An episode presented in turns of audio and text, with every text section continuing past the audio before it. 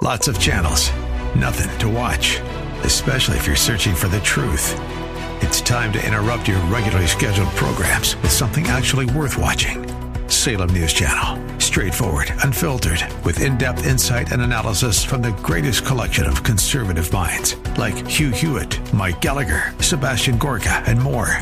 Find truth. Watch 24 7 on snc.tv and on Local Now, Channel 525. 8662. The following program is sponsored by the National Prayer Chapel.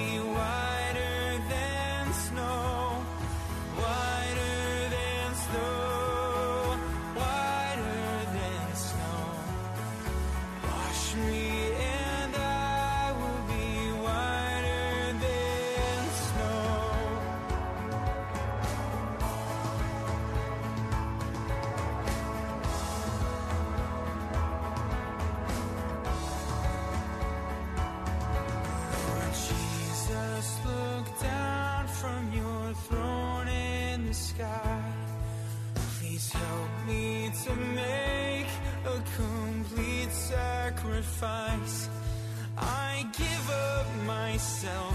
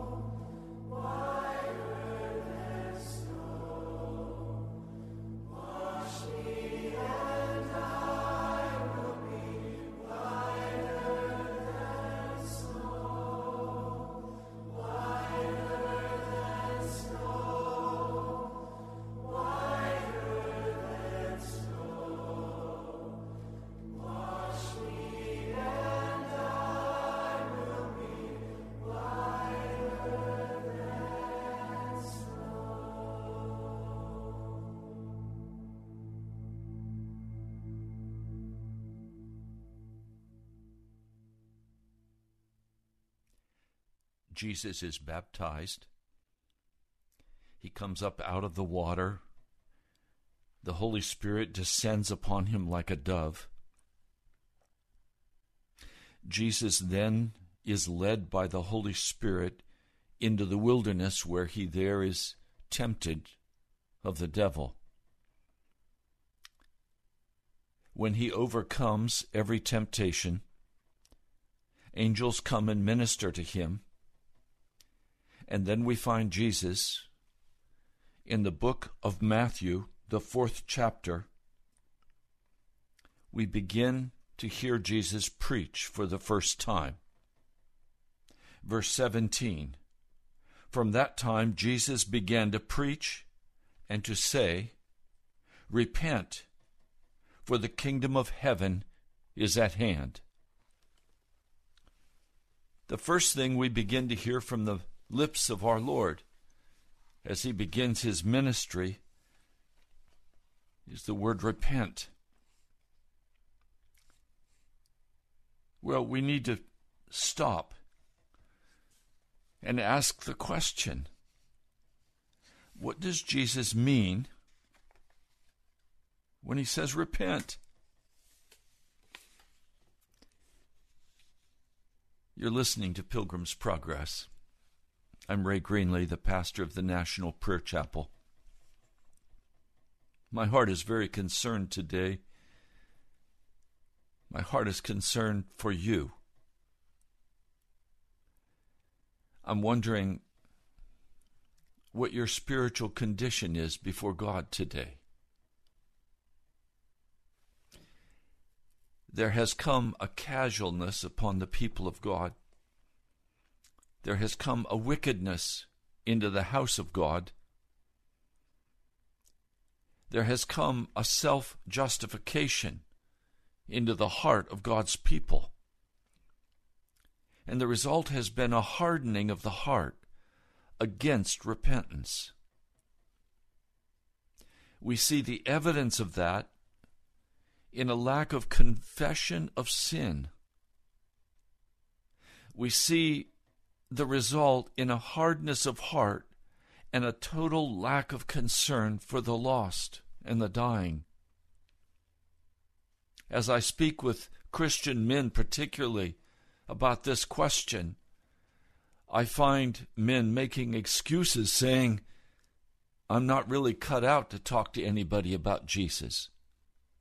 That's really not my job. That's the job of the evangelist. That's the job of the pastor. That's that's your job, not mine. So let's come back and look very carefully at this word repentance. The word literally in the Greek means an afterthought. In other words, after you have done something, after you have said something, you think about it and the Holy Spirit begins to quicken your heart and say, That was wrong.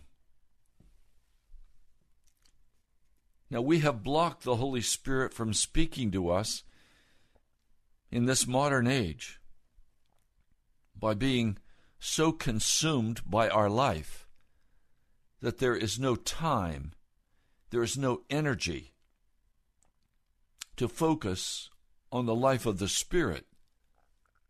And so there is a total lack of understanding regarding what repentance is and the necessity of repentance and confession of sin in the heart of God's people. And so there is a hardening of the heart and an allowance for worldliness and sin that essentially means that most who call themselves Christians continue to walk unconsciously in their sin and have, in fact, not been converted, not been changed into a new person, because they still love the same old things. So let's begin today by speaking about what is repentance. And as I do this, I'm very conscious of the fact that this broadcast will have no meaning to you if it is not quickened to you by the Holy Spirit.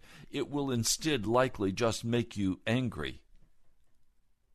I pray this broadcast will not make you angry, but will rather allow the Holy Spirit to begin to do a deeper work in your heart. So let's pray. Almighty God, I come repenting before you today.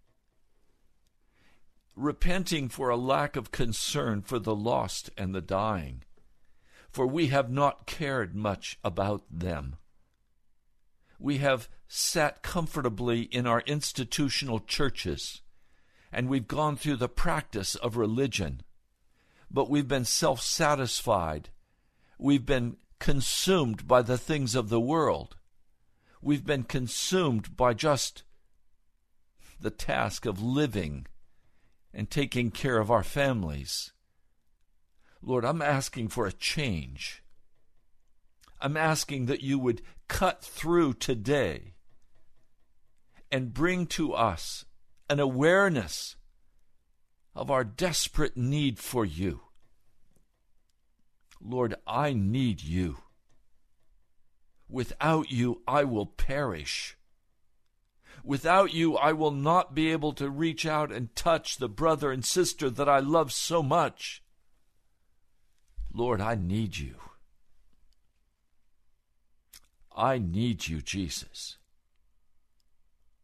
There must come a change in our hearts, Jesus. Lord, would you quicken this word? Will you give me appropriate utterance of your truth that it can be heard and understood by your people and the lost? and the unconverted. In the name of Jesus, I pray. Amen. Well, many people, when they talk about repentance, suppose that it means simply remorse, a sense of guilt. Well, then hell is full of people who are repenting because in hell right now there is a people full of remorse, unutterable and eternal. Others feel regret for what they have said or done, and we have called that repenting. But in fact, that regret is only because of the consequence of that sin. There is not a hatred for sin. This is not repentance. Now, others of you would suppose that conviction of sin and strong fear that you'll go to hell is repentance. That is not repentance. Some of you think that if your conscience hurts you and you say, I'm sorry, I apologize, that is not repentance. Feeling sorry for your sin is not repentance. Repentance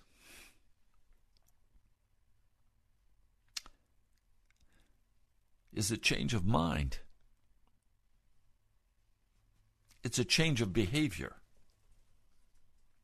It is a recognition of how I have hurt or harmed my brother, my sister, my church, or a recognition of how I have hurt Jesus Christ.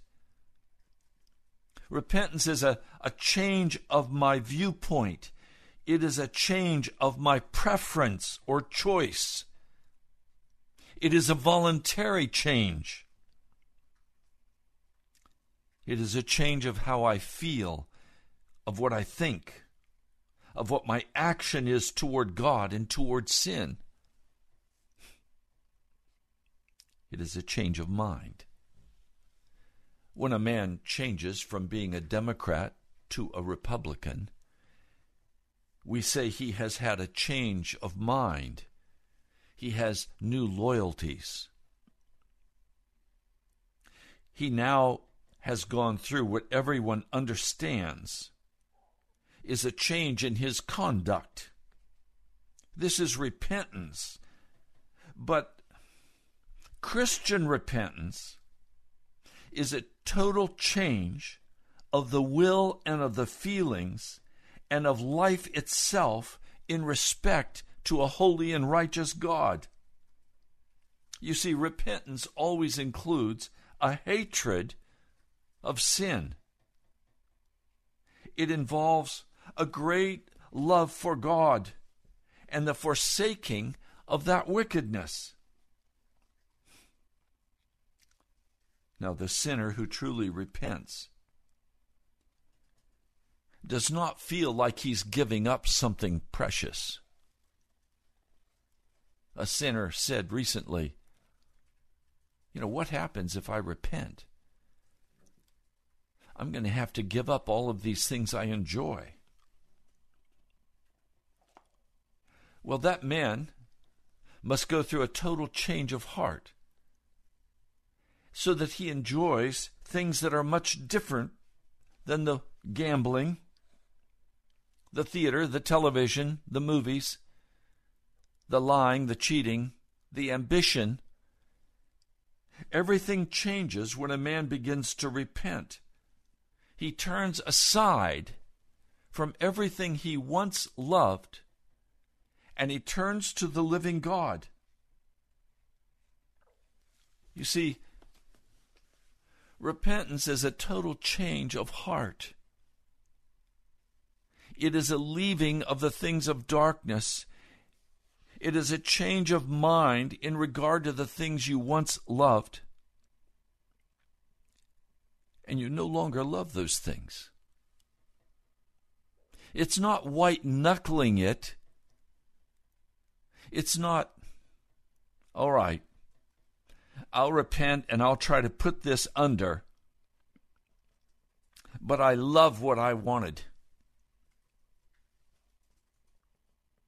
I said to a man, You love your sin, don't you? Yes. You see, the reason a man does not leave his sin is because he loves it. The reason a woman does not leave her wickedness is because she loves her wickedness.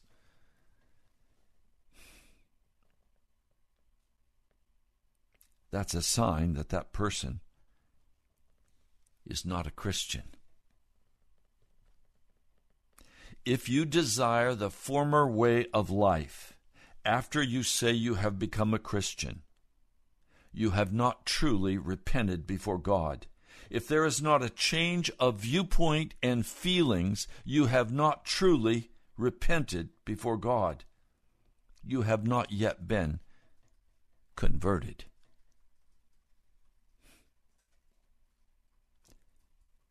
When I see Christian men and women who still want to go to their parties and their clubs, they still want to go out and have that beer they still want to gamble. Poker is very important to them. I recognize that they're religious, but unconverted. I recognize when a man or a woman has a great interest in the things of the world, the flesh, or the devil, they are not converted. If you go buy that machine and you buy that that card to gamble, you've not been converted. You're a religious person, perhaps, but you have not believed the gospel of Jesus Christ. You have not yet made that final decision to follow after Jesus. A group of so called Christian leaders of a Washington, D.C. church had a cigar night. And after they had smoked their cigars and had the requisite alcohol, they decided they would like to all get together and go to the strip club. So they left and went to the strip club. On Sunday, they would stand before God's people with smiles and welcome people into the house of the Lord. Really? Is that Christian behavior? No. That's not Christian behavior. What must I do to be saved? The jailer asked. Believe on the Lord Jesus Christ. Well, what does it mean to believe the gospel? These men would all say, I believe in Jesus. I believe the gospel. Well, the devil believes the gospel as well.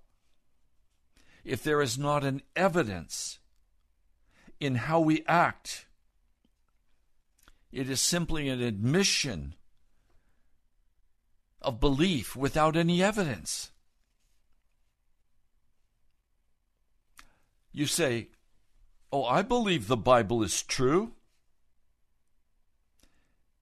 that intellectual conviction does not change a careless sinner into a Christian. He is simply an intellectual believer. But I want to tell you what makes a sinner begin to be concerned is when he begins to look at the Scripture and he truly begins to believe it. Not just intellectually agree with it. If you do not have strong feelings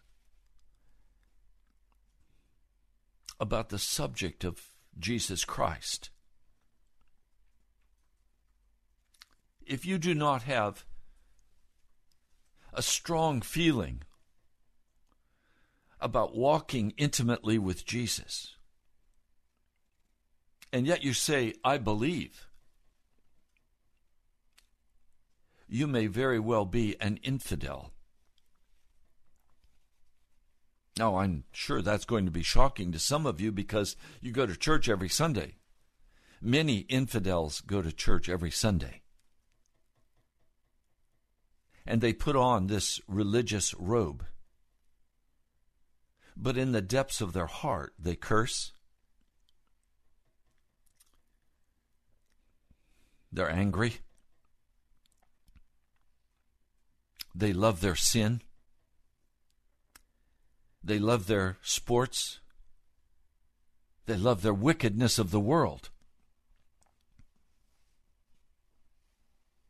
They don't understand that Jesus Christ died for them, for you. So if you believe that you are a Christian because you intellectually agree and have tried to adjust your life in some manner to be acceptable to the church, you may very well be an infidel. Why? Because when you begin to put your total trust in Jesus Christ, when you begin to commit your whole soul to Him, when you begin to trust all of your confidence in Jesus, there is a change that occurs in you. Do you remember the story of Abraham? When he was told to leave his country and go to a land that he did not know, he acted. His belief was connected to action. When Noah was told to build an ark to deliver his family, he immediately began to build the ark. I'm sure that building that ark took every bit of the currency of the then known world. I'm sure it emptied all of his resources. Because when the flood was finished, his currency was without value. The world was gone. This is believing in Jesus. This is placing my trust in Jesus Christ. So when I say to you out of Proverbs 23 26 that you should give your heart to God, what am I talking about? I'm saying you need to give Jesus the total affection of your heart. Don't give it to gambling. Don't give the affection of your heart to work. Don't give the affection of your heart to the television or to the sports or to the fishing or to anything else in this world. Don't give your affections to anything in this world. Do not love the world the flesh or the devil. Give your affection totally to Jesus Christ. Now, what would your life look like if today you made the decision that you would give all of your affection to Jesus Christ? Oh, you wouldn't do the same things, would you? You wouldn't go the same places, would you? You wouldn't hold the same conversations, would you?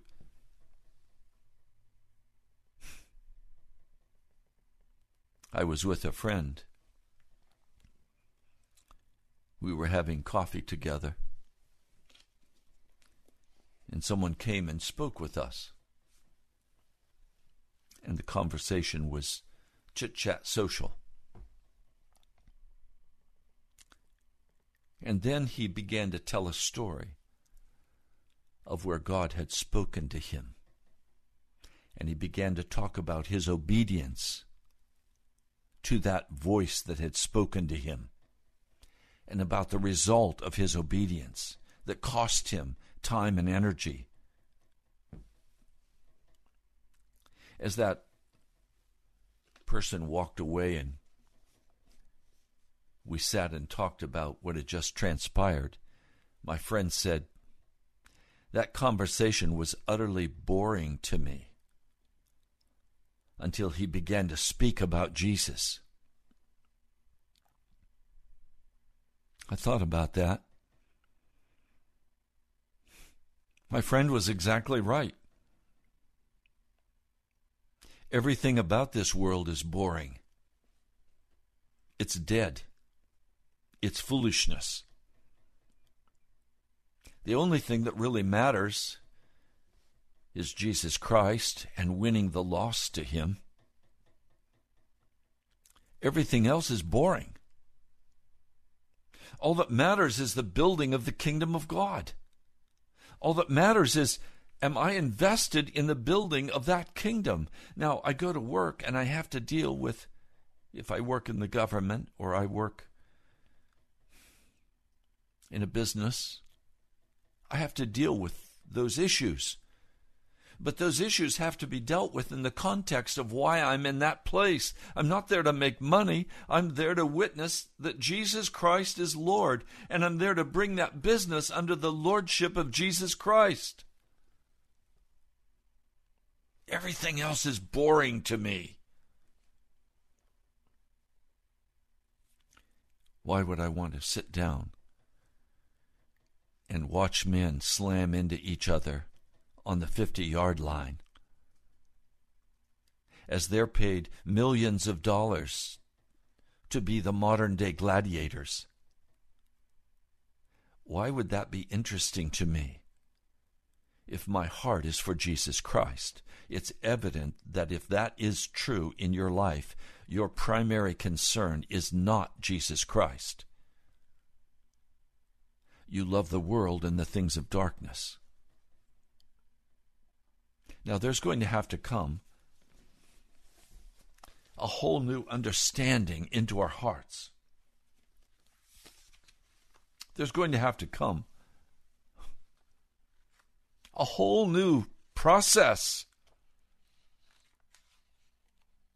It's called revival. It's called revival.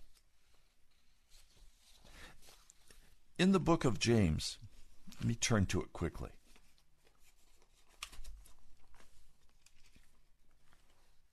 In the book of James, there is a passage of Scripture that I want to turn to.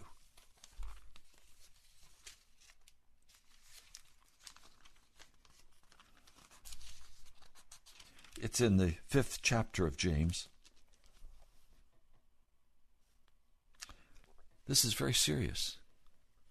Listen, James 5.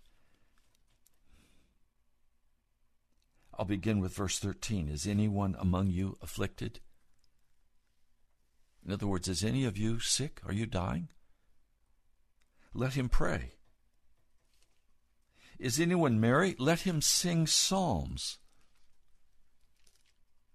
Is any sick among you? Let him call for the elders of the church, and let them pray over him, anointing him with oil in the name of the Lord. And the prayer of faith shall save the sick, and the Lord shall raise him up. And if he have committed sins, they shall be forgiven him. Today, if one of us is sick, we rush to the doctor and we keep our sins. Verse 16 Confess your faults one to another. That word faults in the Greek literally means confess your side slips. Side slips. That's the literal meaning of this word. It's not hamartia, it's not sin. It's side slips. It means apostasy or a lapse. It means a sin, a transgression. So confess to one another. This is a description of the New Testament church. James is the pastor of the New Testament church. He's telling his people, look, confess your sins to each other. Why would he say that? Because when we confess, it humbles our heart.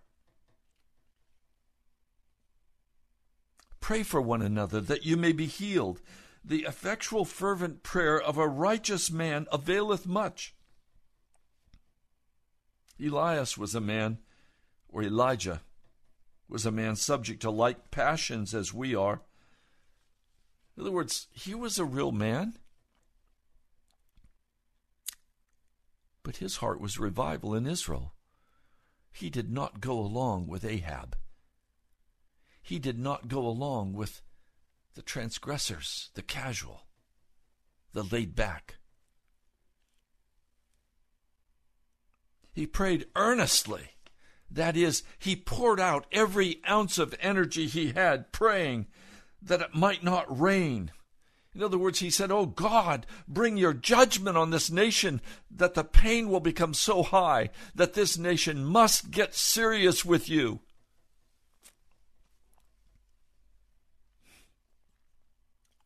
I'm praying, oh God, bring judgment unto repentance on America. Bring judgment on your church unto repentance, not destruction, unto repentance.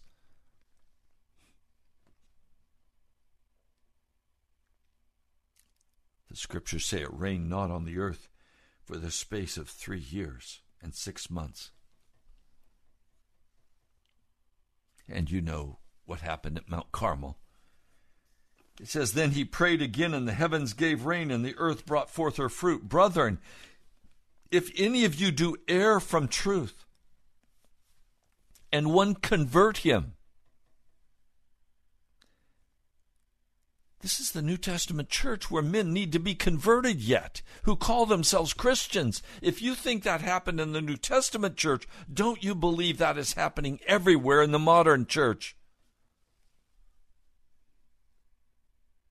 Let him know that he which converteth the sinner from the error of his way shall save a soul from death and shall hide a multitude of sin.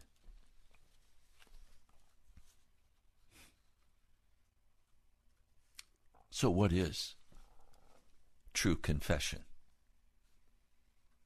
Well, it's certainly in the context of repentance. It's a change of mind.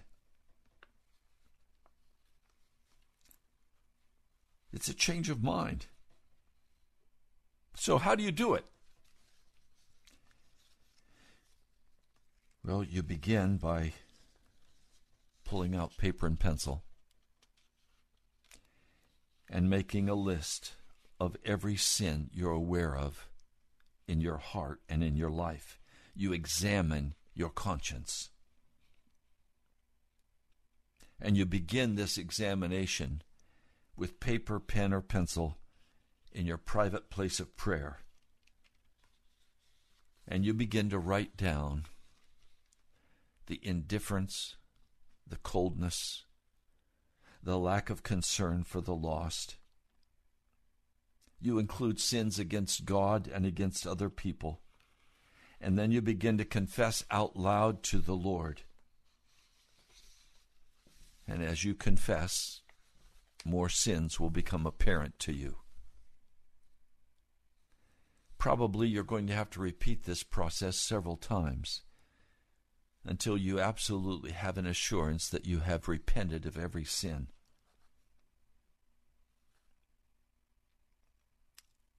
As you verbally before God confess, be honest with Him. Remember that you're disclosing this to the God of heaven who knows all about you. There are no hidden secrets from Him. So confess each sin separately. Don't complain as you're making confession before God. Don't attempt to justify your behavior. Don't blame your weakness or your habits. The more you justify yourself, the less you will be made righteous by God. The more you condemn your behavior and take responsibility, you will be made righteous by God. Don't try to protest all the good things you think you've done and tell God, you ought to give me a break here. Instead, we must begin to confess with sorrow and a contrite heart the coldness of our own heart, the way we have grieved our Lord Jesus. This is not a casual process. It's not a matter of laughter. It's very sober. It's very serious. As you confess, let the Holy Spirit show you what it is about God's character or His law that has made your sin so offensive to Him. Confess your sins with absolute faith that Jesus Christ loves you and will forgive you.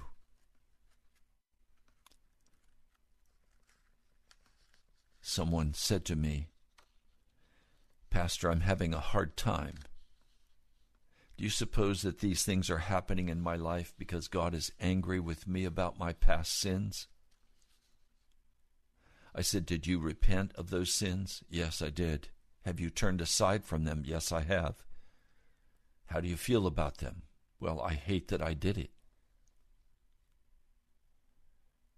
Then God forgave you. Stand by faith that your past is forgiven. Trust Him. Then you need to make restitution. If you lied to someone, you need to go tell that person that you lied, and you need to tell them the truth. If you stole something from a person or a business, you need to go repay it. I've told you before of the man who was homeless and would go into the grocery store and slip a steak into his pocket. When he became a Christian, he went back to that same grocery store and asked for the manager. And as soon as he asked for the manager, suddenly there was a crowd waiting in line behind him. And as the manager said, Yes, how can I help you? He said, A number of years ago I came in your store and I stole steaks from you. I've come today to pay you for those steaks. He didn't know if the man would call the police and have him arrested. He didn't know what the response would be. Well, the manager's response was utter embarrassment. He said, Never mind, never mind. Next. The man did not turn away. He took a hundred dollar bill out of his pocket and he laid it on the counter. And the manager said, No, never mind. You don't have to pay back. And the Christian man said, Yes, I do have to pay you back. I stole. This is my restitution. And the manager refused to pick up the hundred dollar bill, and so the Christian man turned and just walked away and left it on the counter. If you bought alcohol or tobacco for someone, underage or not, you need to go repent to that person and tell them you were wrong. If you've been living with someone you're not married to, one of you needs to move out. You need to talk together about why it's wrong and repent together before Jesus. If children are involved, you need to explain to the children that what you were doing was sin against Almighty God and that you are repenting and that you will no longer walk that way and you plead with them to never do your sin. If you sinned against the church, you need to make a public confession before the congregation. If you've lived a double life, you're involved in church, maybe you even teach Sunday school, maybe you even preach, and you've created the impression that you are a righteous man or woman, and yet you have been involved in extramarital affair. You've been living as a hypocrite. You intentionally misled the church to believe something about you that was not true. You need to confess to the church and make it right. If you were in the church and you became angry and you became critical in spirit and judgmental. You need to look carefully at the scripture that says, before you try to deal with your brother's speck, you need to take the plank out of your own eye.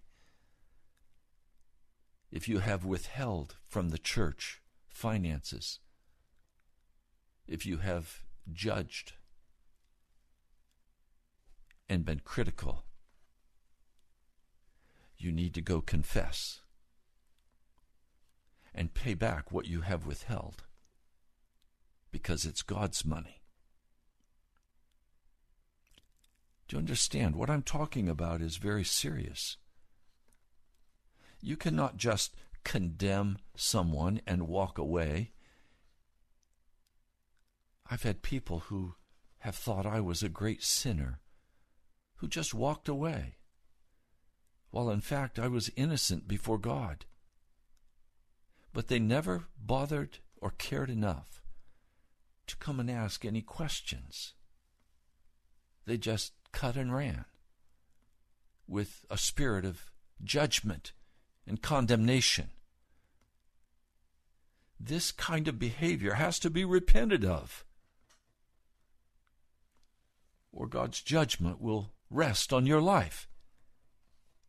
You cannot harm God's church and just walk away and expect that the presence of God will go with you.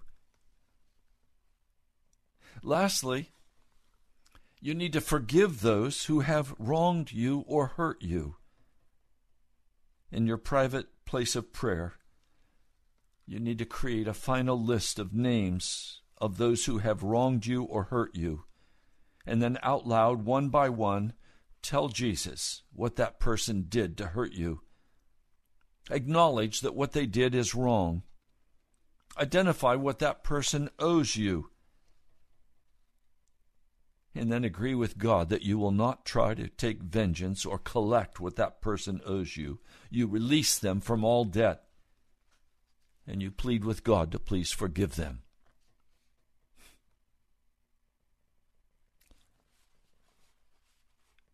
Now, in some cases, even if you have not sinned against a particular individual. It is very profitable to confess your sin to a brother or a sister in the church or in a prayer meeting. That's what James 5 is talking about. Confessing your side slips, your apostasy, your sin. Confess to one another and pray for one another that you may be healed. I want to tell you, last night was one of the most glorious prayer meetings I have ever participated in at the National Prayer Chapel or any place else. A sinner came to Jesus and made the decision that he would cast aside everything of darkness and he would serve Jesus Christ. Another new Christian was there who made that decision just a short time ago, also at the National Prayer Chapel. Happens to be two men. The rest of the prayer meeting, I did not do any presentation. I didn't need to. Brothers and sisters stepped in and began to speak to this new Christian man, speaking the Word of God to him, encouraging him even the new believer of only a couple months ago stepped in to pray for this new believer and with great courage confessed his own sin. He had slipped. He needed prayer. He needed encouragement. Now, please, may I say something to you that may startle you? If you have not won anyone to Jesus in the last year, it is probably because there is real sin in your heart against Jesus. Hardness of heart toward the lost is a sign of sin in the life of a religious person. When you begin to walk through the confession process, what happens? Your heart is softened and broken up. And now you suddenly begin to be very concerned for the lost. So if you say, if I come to you and say, look, the commission of Jesus is that we go make disciples, and there's only one commission. And if I say to you, he called his disciples to be fisher of men. There's no other calling for a disciple of Jesus other than to be a fisher of men. That's the only calling Jesus made. He didn't make any other calling. And his commission is only for one thing. So if if you have rejected the calling of Jesus to be a fisher of men, and you have rejected the commission of Christ to make disciples, it's because there's sin in your heart and there's hardness in your heart. There is casualness and there is love of the world in your heart. Now, look, I'm being straight up. I don't need to please you. I need to be honest with you about your spiritual condition. You need to be revived in the name of Jesus. And that revival is only going to happen in your heart as you begin to confess honestly your love of the world, as you confess honestly the love of your secret life, as you begin to confess honestly the casualness of your heart you will then be made alive in Christ Jesus and you will begin the revival process. And what was so exciting about the meeting last night is that everybody was involved in helping a sinner become a saint. Now, some of you say, Well, Pastor, I can't go out and talk to people. No, but you can get on your knees and you can spend hours in prayer and I will guarantee you that as you begin to pray for sinners and your heart begins to be broken for them, you will not be able to help yourself. You will have to go speak to a sinner. That's just the way it works. Because suddenly you see that that sinner is headed for death, destruction, and hell. And you recognize that in the coldness of heart, and in the love of the world, you also were headed for hell. Just because you call yourself a Christian does not mean you're not an infidel. Infidels love the church. Now, please hear me straight up. The sign that there is sin in your heart, coldness in your heart, is that you have no love for the lost. And you're not willing to sacrifice time and energy to pray for them and to win them to Jesus. You need to confess and repent. We're out of time for this broadcast. I truly need to hear from you if you want this broadcast to go out over Washington, D.C., I need your help. I can't do it alone. And I'm trusting in Jesus that you will send resources to help cover the cost. I received a check last night from a dear brother, $210 toward this month's radio bill. I rejoice in his sacrifice. Thank all of you who have given, small or great. I need to hear from you. Please, as the Holy Spirit directs you, write to me at the National Prayer Chapel, Post Office Box 2346, Woodbridge, Virginia 22195. I am so eager for, for you to be revived. I'm so eager for you to be set on fire for the lost and the dying. I'm so concerned for you to be made righteous. Would you help me? God bless you, my brother, my sister. I love you in Jesus. I'll talk to you soon.